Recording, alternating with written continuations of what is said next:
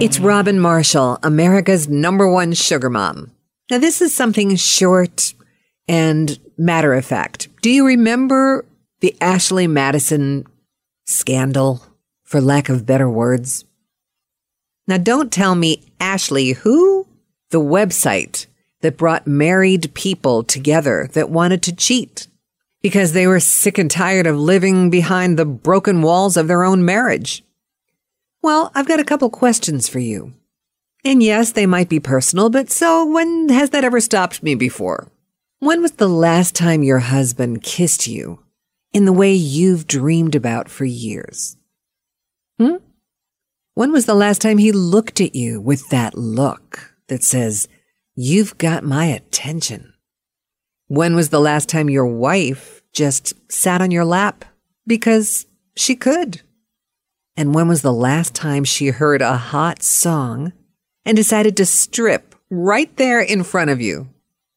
Well, maybe it's been a really long time. And that's what brought forth this website, Ashley Madison. It's not even like Sugar Daddy because they weren't trading sex for money. They were just trying to find outlets while they were still married. Nobody was looking to change any rhyme or reason of what went on in their home life. They were just trying to make themselves feel better. But to me, it wasn't really about, shh, be careful. It's that we all secretly want more than we have. Or at least the majority of us. If you, as a man, will open your hand a little bit more so that she can peek out from beneath your closed fist, there'll never be a need for Ashley Madison again. The things she'll do will amaze you. You'll never have to look for the greener grass because she's going to be laying in it.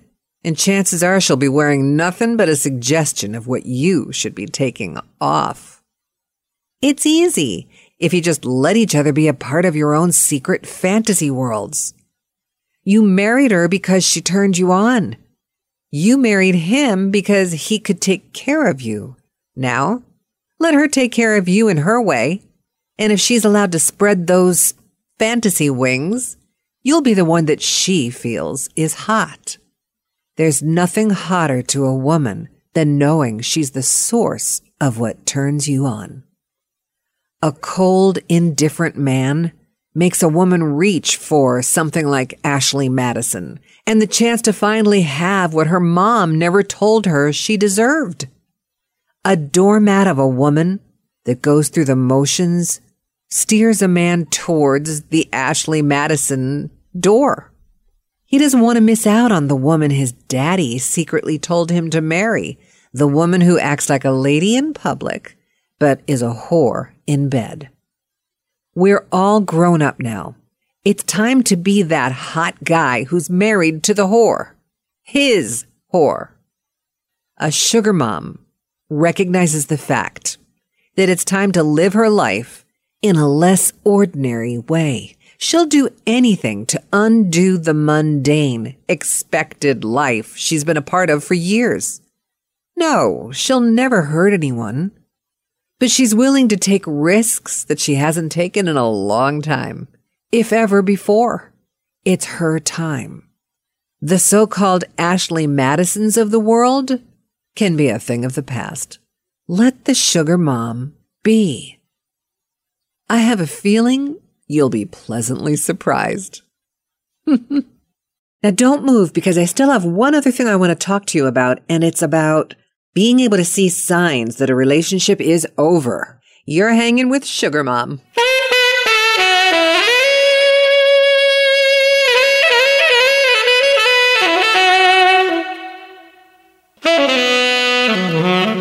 How do you know when it's the right time to have an affair? And I use that term very broadly. I'm not suggesting it's ever the right time to have an affair. That's not the point. What I'm trying to show you is there are signs that you should look for within your relationship that lend you to believe something's wrong. And those things that are wrong have to be fixed. those are the things we're going to discuss or look at. Because if you can fix the wrong, you can make everything so right. But if nobody tries to fix it and nobody makes it right, then what are you doing? What is your partner doing? Sitting around waiting, hoping for a miracle? Sitting and thinking that someone will be the bigger person and put their hand up in the air and say, Hey, I get it. I know what to do. That's not going to happen unless the two of you discuss the problem. So, again, I'm not saying having an affair is the right thing to do. Unless you tell the other person and they're fully aware that they have not tried to make the fix, then I kind of think it's okay. What's left? Time I'm telling you, you don't want to spend another 15, 20, 25 years making the same mistakes over and over again with the same person. This has nothing to do with religion. I don't care why you got married in the first place. Whatever vows you took, I hate to be the one to say it, but they just don't add up. They don't make sense. Till death do us part? What? Are you telling me that it's the right thing to do to live the rest of your life miserably until one of you should die because one of you doesn't want to make the fix? The proper fix? No, that is barbaric. So, what I want to talk to you about are the visible signs of when you need to make that change or make that fix or correct the situation. Things that are so easy to see. And then we'll get into the parts that you really can't see unless you're really an introspective, deep thinking kind of person. Firstly, are you still sleeping in the same bed? If you are, you stand a chance.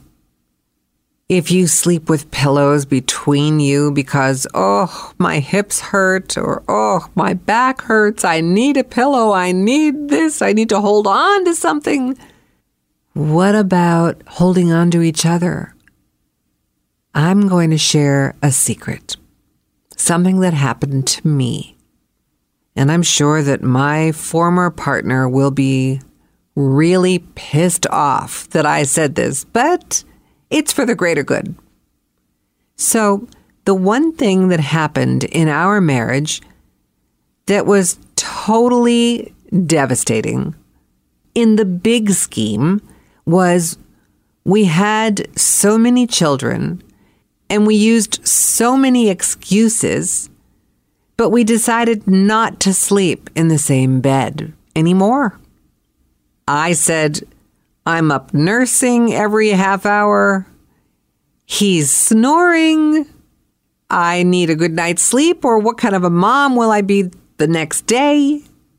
He said, I need a good night's sleep, period. She's up feeding these babies every 45 minutes. She's tossing and turning. She hits me when I'm snoring. So think about it. If you listen to both sides, we both make sense. But what we forgot was the nucleus of a relationship is the husband and the wife, or the two partners, not the offspring, not the children.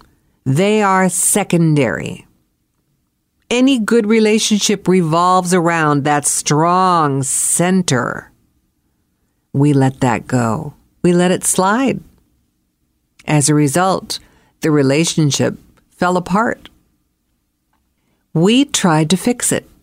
And I'm telling you, we went to a therapist, and the first thing she told us to do was to find the most difficult thing within our relationship to work on. And after talking with her, both of us together, it was determined that neither one of us wanted to sleep with the other. It was very convenient to go our own ways, sleep in separate rooms, take care of the children, take care of ourselves, not take care of us together. The therapist said if you would like to continue with me, the first thing you need to do is sleep together again. He looked at me, I looked at him. I thought we were both just going to fall on the floor. What could be worse is what I saw in that bubble above his head. No kidding. I was almost telepathic because I was thinking the same thing. But that's the first sign of you knowing that something has to be fixed. If you're not sleeping together, that's the first fix. Do it. Just see if you can withstand each other for a night. Do you kiss each other? I mean, like you used to? If not, that's another sign. Something is amiss. You've got to make that change. Even if it means that one of you has to grab the other by the throat and say, Hey, remember this? And just lightly kiss that person slowly until they remember. They'll reciprocate if they really want to fix it. Oh, and I hate to keep using the word fix, but I don't know what a better word is. Amend? change, recreate. These are signs. If those two things are out of whack, you either need to talk to each other, make it right, or go find somebody else. It's really okay to be with somebody else.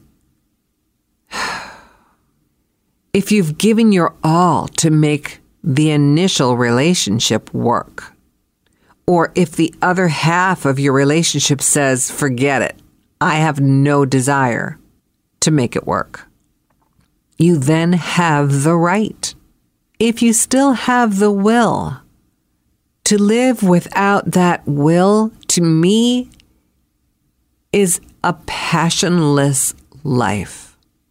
Who needs it? I could never imagine living like that. Never. Okay, so that's two things that you have to be on the lookout for. The third is when you're out together, if you still go out together, are you embarrassed by each other's mannerisms? Do you look for the nearest ladies' room so you can excuse yourself while he is making a fool of himself? In your mind, of course. Do you look for the nearest bar where you can share a beer with a guy that you don't even know because your wife is busy ranting and raving about things that just don't matter to you? These are all symptomatic of a relationship with problems. How about the kids come first? Listen, I have five children.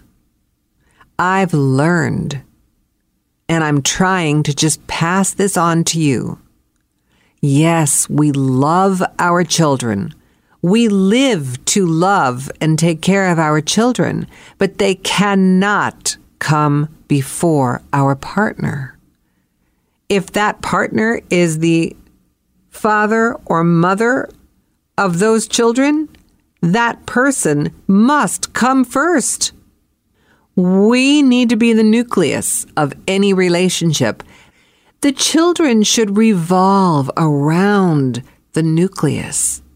And we can reach out, grab, pull in, twist, change, turn, amend, nurture those children into being wonderful, full blown adults as long as we stay tight, closely knit with our partner.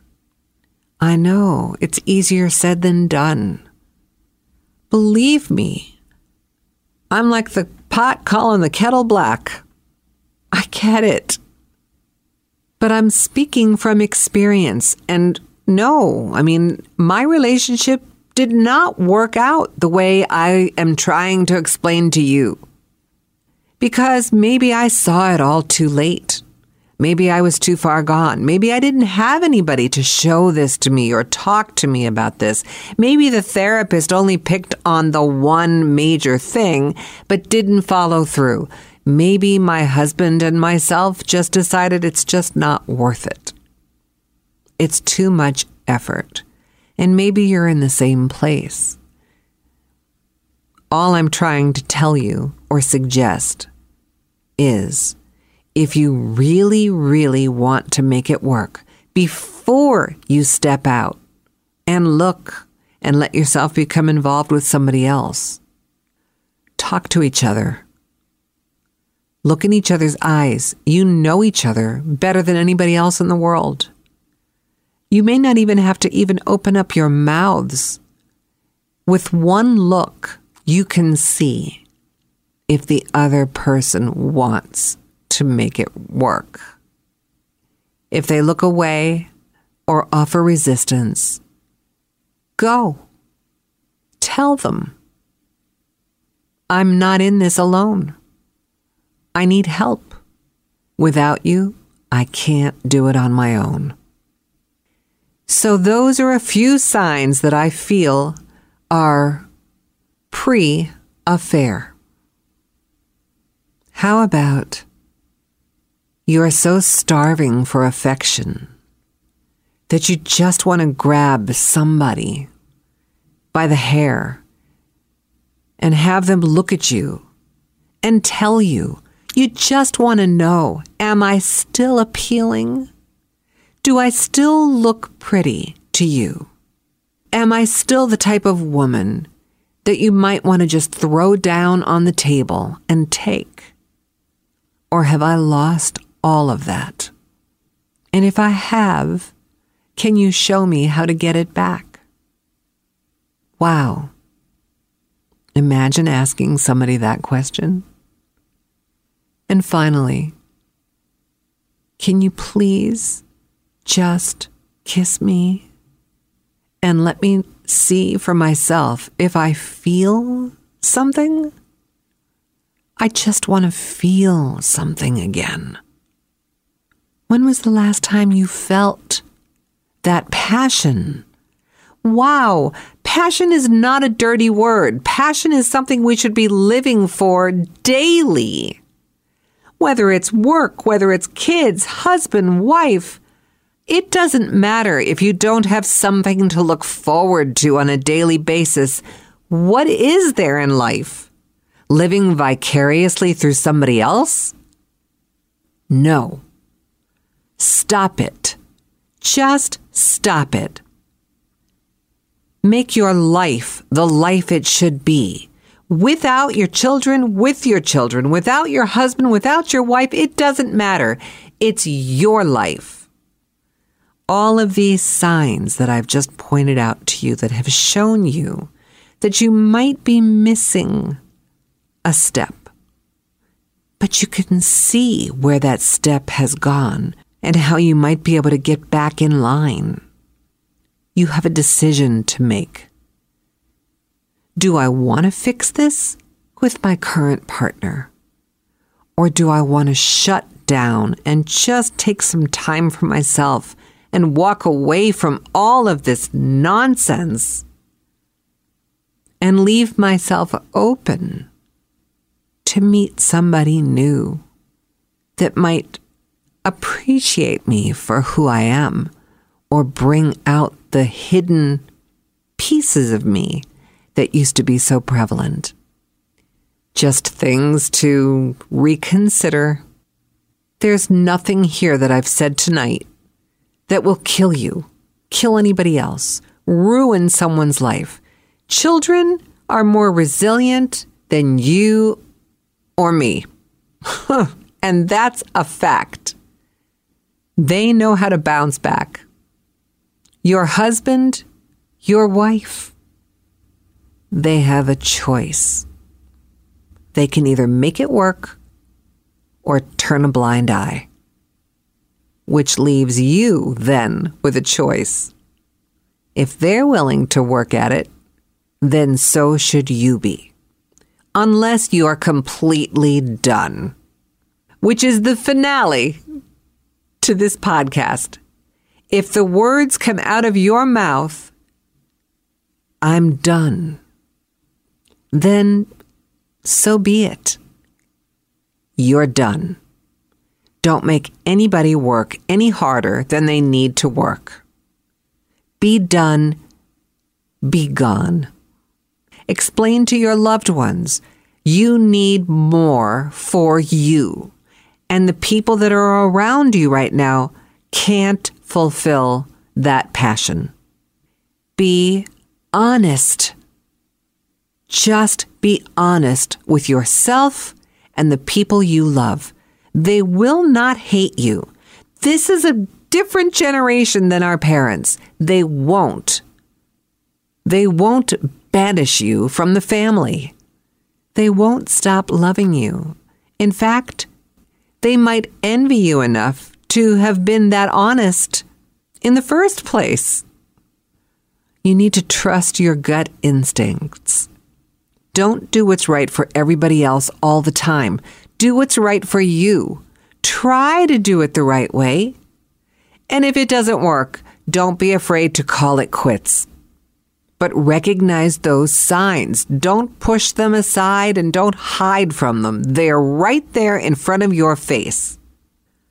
I guarantee you, your closest friends and relatives are going through the same thing, but everybody's afraid to talk about it. Just be honest.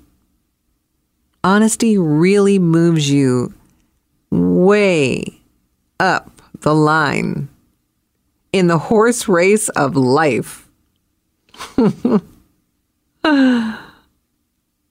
I know that one of the things that is the scariest of all is not knowing what's on the other side. But who cares? If you want to spend the next 20 years the way you are right now, fine. Stay there. Don't do anything. Sit. But what could be scarier than doing that if you're miserable and unhappy?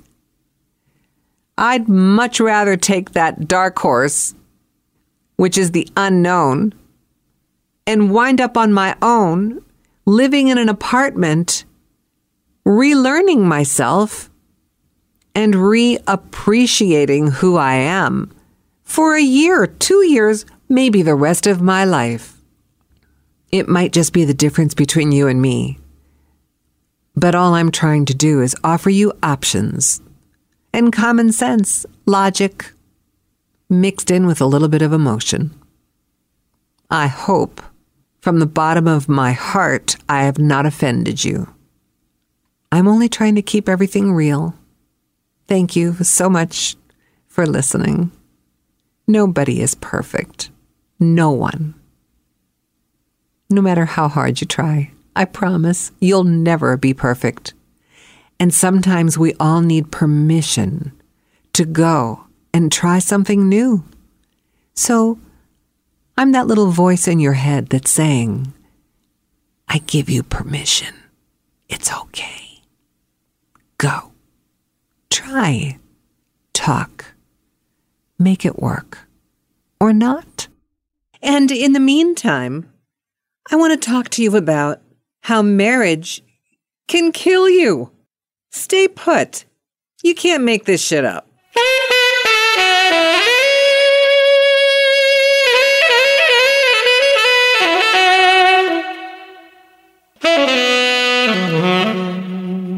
I'm Robin Marshall, America's number one sugar mom.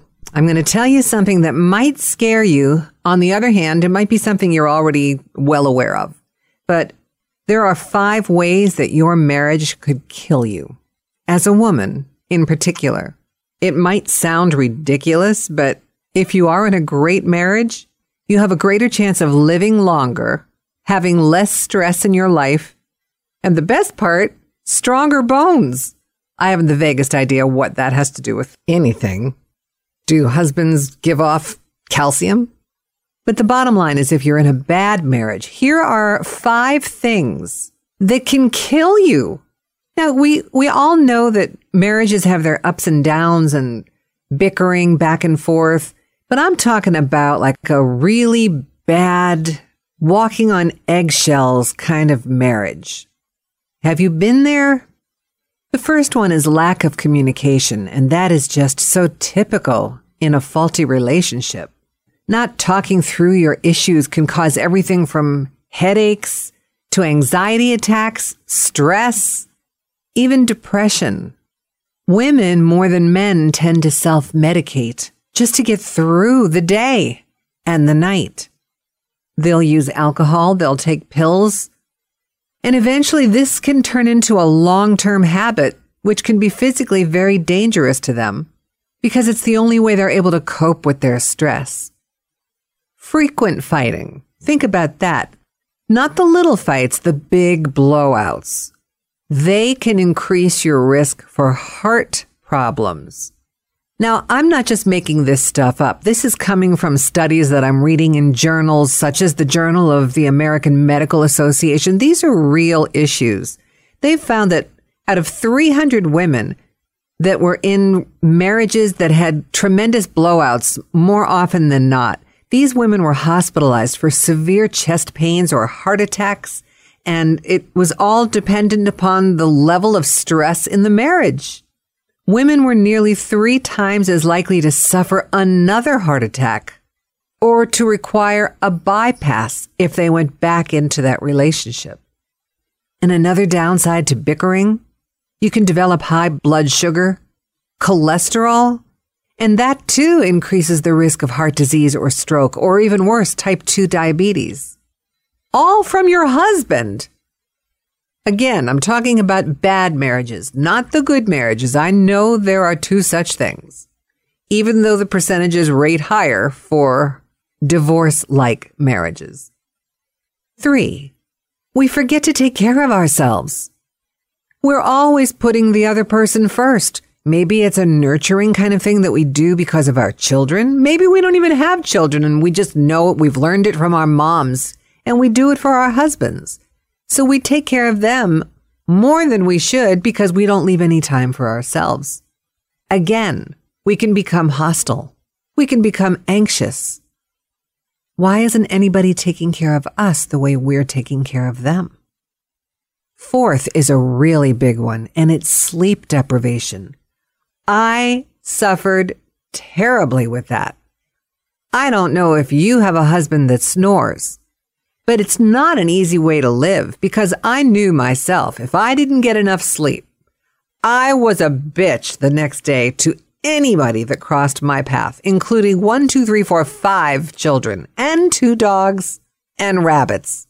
So, you know, you got a husband that snores or he hogs the covers and you can't get him to turn over we tend to either medicate ourselves again, or again, we suffer from depression or anxiety and have a risk of even higher mortality rates just from not sleeping.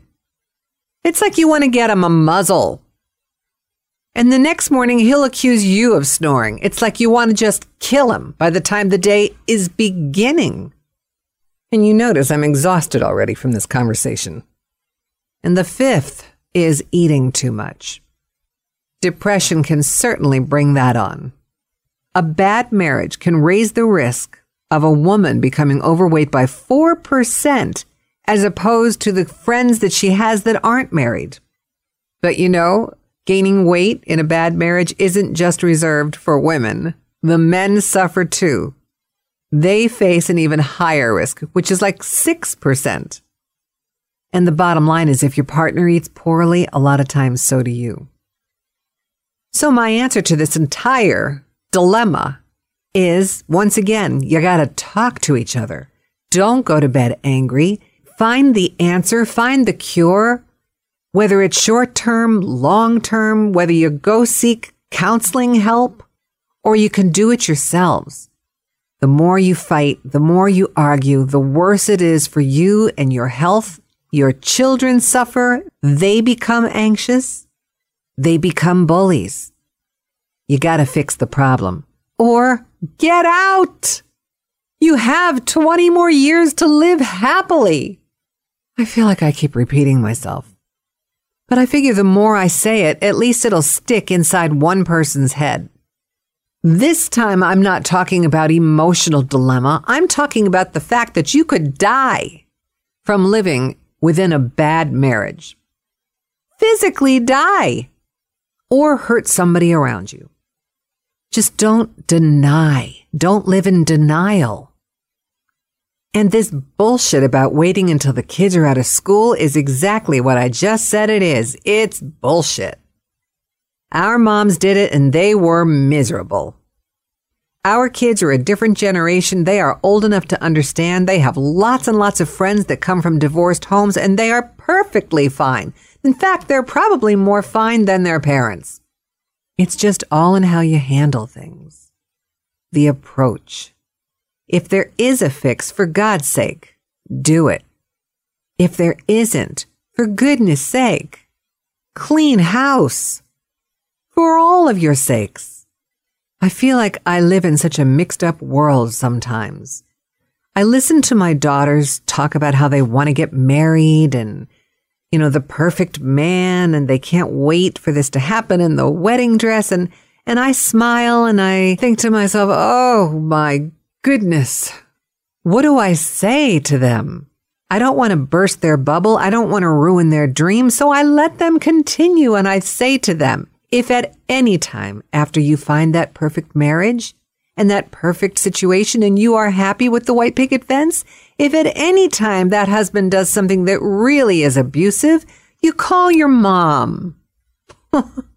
I'll come get you. Okay? Let's just make a deal. Because you don't stay in an abusive relationship. I don't care if you have a one year old, a 10 year old, or a no year old.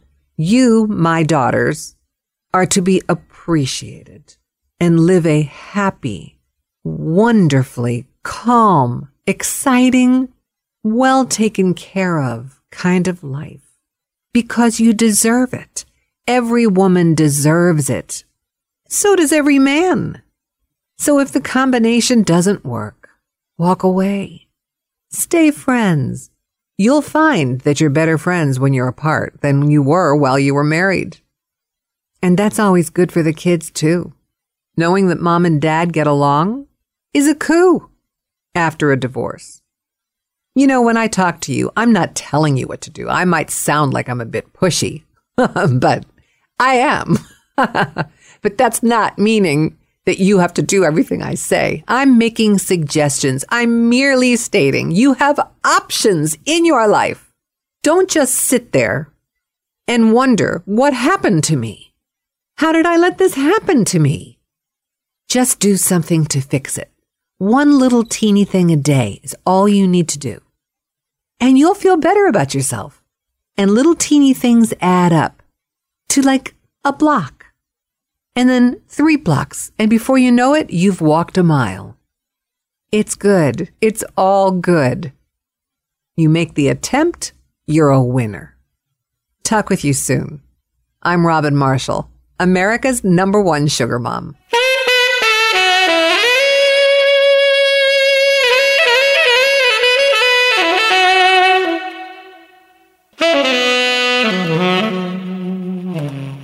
A Westwood One podcast production.